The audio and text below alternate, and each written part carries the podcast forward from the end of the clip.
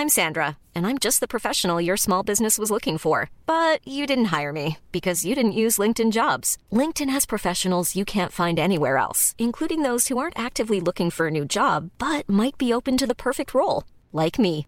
In a given month, over 70% of LinkedIn users don't visit other leading job sites. So if you're not looking on LinkedIn, you'll miss out on great candidates like Sandra. Start hiring professionals like a professional. Post your free job on linkedin.com/people today. Salut tout le monde, j'espère que vous allez bien. On est le samedi, il est 6h30, on est le 26 mars. Euh, je vous souhaite avant tout déjà un très très bon week-end et on va faire un point très rapidement concernant un peu alors pas forcément faire le débrief de ce qui s'est passé cette semaine sur les marchés traditionnels notamment, alors parce qu'on va le faire demain hein, sur la chaîne YouTube, sur ma chaîne YouTube IVT, euh, demain à 10h00 pour les fidèles qui sont là lors de la diffusion en première et en live. Donc globalement, euh, on a des marchés européens qui piétinent, on a le pétrole qui reste ferme, on a des marchés américains, eux, qui sont euh, plutôt positifs, plutôt haussiers en tout cas sur la semaine. Et du coup, on a en fait une dispersion. On a par exemple l'indice espagnol qui a beaucoup de mal. On a l'indice Nikkei au Japon qui est euh, particulièrement haussier, qui a réintégré le gros range. Vous vous souvenez, le gros range que je travaillais tout au long de l'année 2021, euh, proche de la borne basse en tout cas, et ben on l'a réintégré. On a l'euro contre le dollar qui a également un peu de mal à rebondir. L'or, l'argent qui est tente des reprises, pour autant ça prend pas. Bref, un marché un peu difficile, en tout cas me concernant, je vous en reparlerai demain à 10h, hein, donc encore une fois sur la chaîne YouTube IVT, parce que bah, moi j'ai eu beaucoup de mal en fait cette semaine, hein, pour être tout à fait honnête, pour être tout à fait transparent, j'ai pas fait grand chose sur les indices, et j'ai pas fait grand chose de manière générale sur les marchés tradis, alors oui j'ai tradé aussi le pétrole, j'ai tradé le Rodol, j'ai enfin, gardé plutôt ma position sur le Rodol pour être tout à fait exact, j'ai tradé par exemple sur le Forex le GBP Bon, alors, ça s'est bien passé, hein. il a pas de, encore une fois, il n'y a, a pas de bobo, loin de là.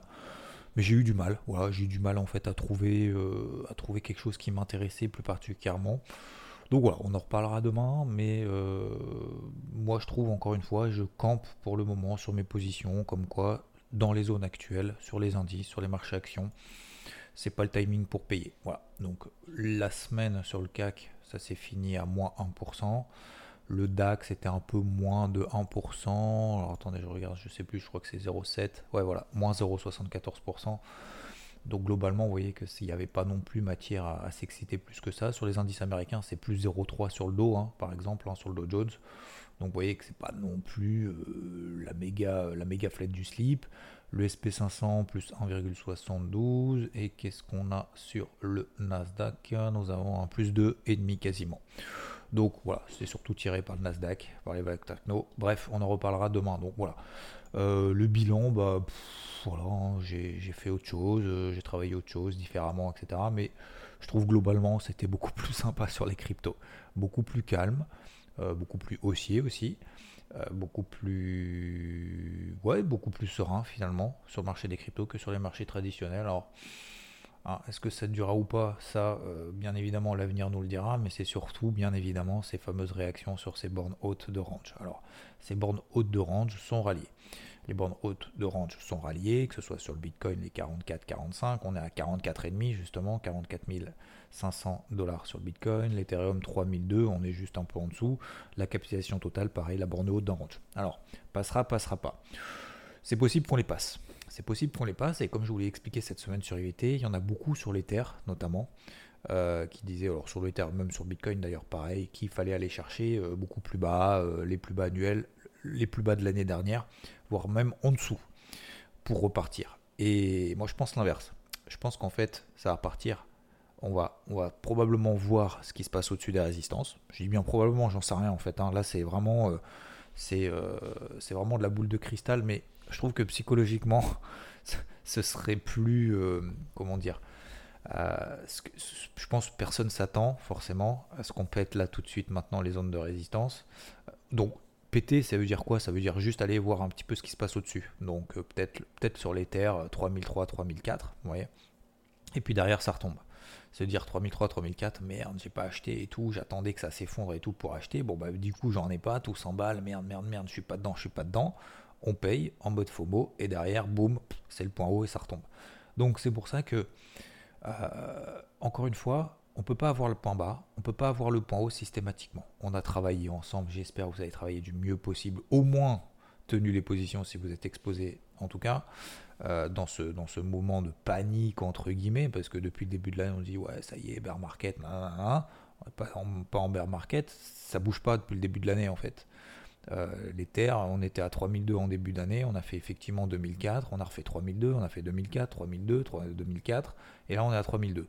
Bon, donc là du coup la question c'est, là on fait quoi? On tient tout, on espère que ça explose, euh, on achète tout, ou on s'allège un petit peu des positions qu'on a. Même si on fait effectivement un petit peu plus haut, même si on fait un petit peu plus haut, enfin, je, vois pas en quoi c'est grave en fait. Donc au contraire, au contraire, on est toujours exposé à moyen long terme, il n'y a pas de souci, et tant mieux si ça s'envole. Mais pour garder la main sur son trading, il faut prendre des décisions en amont, peut-être en amont du marché. Donc quand on est proche de la borne basse, on paye. Quand on est proche de la borne haute, on allège. Mais alléger, ça ne veut pas dire tout sortir, être full liquide, être short, être vendeur, espérer que ça se boite. Non. Ça veut dire simplement qu'on garde la main sur son trading, on se rémunère par le marché, on est content, et si jamais ça retombe 10, 15, 20%, 25%, eh ben on repayera. Voilà. Et nous, on garde la main. Alors, encore une fois, si ça va un petit peu plus haut, eh ben, tant mieux.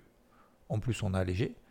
Et, si ça va pas plus haut, eh ben, tant mieux, entre guillemets. Alors, pas forcément tant mieux, mais on aura pris la décision qu'il faut à un instant T, avant que le marché réagisse pour justement garder la main sur son trading. Et si jamais ça retombe, alors je prends l'exemple de l'Ether, parce que je reste dessus, hein.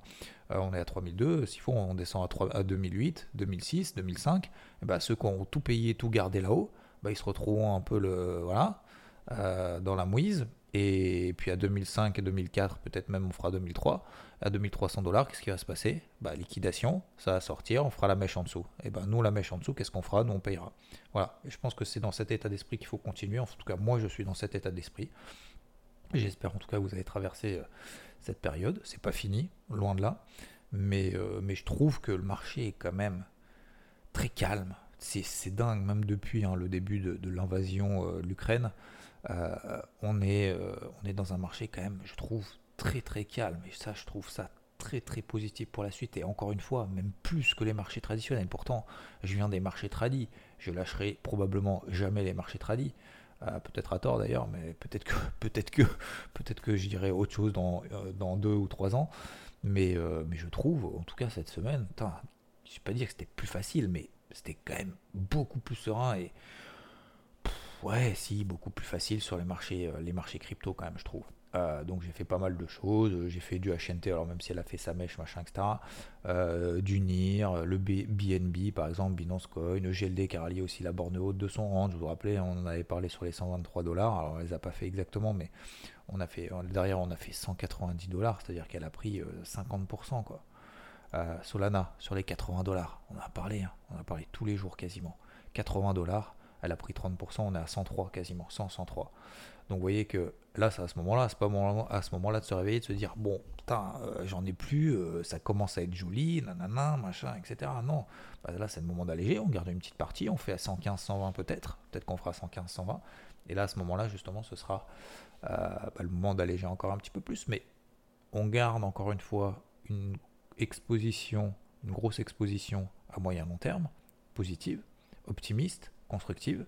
On continue à être optimiste, constructif en essayant de saisir des opportunités à court terme, plutôt sur repli, plutôt que sur accélération haussière et sur des hauts de range. Et on continue de cette manière-là. Voilà. Euh, donc ouais, je trouve ça, je trouve ça plutôt positif. Il y a Rune, c'est incroyable. Hein. Rune, oh, vous savez, la Torchain, on a déjà parlé. Elle a fait, euh, elle a fait x3. On était à 3 dollars, on est à 10. elle continue. Hein. Donc comme quoi, hein, les plus fortes, les plus fortes restent encore fortes. C'est dingue. Euh, donc, voilà, Luna, alors c'est un petit peu peut-être le contre-exemple, elle a un petit peu plus de mal. Elle avait déjà bien performé, elle avait surperformé, donc forcément, ça fait limite en fait. Vous, savez, ça me fait penser en fait à ces valeurs refuges qui montent quand il se passe rien ou quand euh, voilà, on sait pas trop, il y a de l'incertitude, nanana, elle continue à monter. Et quand tout remonte et quand il y a des rebonds techniques de manière générale en mode, euh, pas euphorie, on n'est pas dans l'euphorie là, au contraire, hein, en mode bah, ça repart bah, en fait, du coup, elles, elles en profitent plus parce qu'en fait, tout le monde veut acheter les trucs un peu massacrés parce que bah, ça rebondit plus vite. Donc forcément, après, ça, effet boule de neige, ce qui a beaucoup baissé rebondit plus vite, donc on achète ce qui rebondit plus vite, et du coup ça rebondit encore plus vite.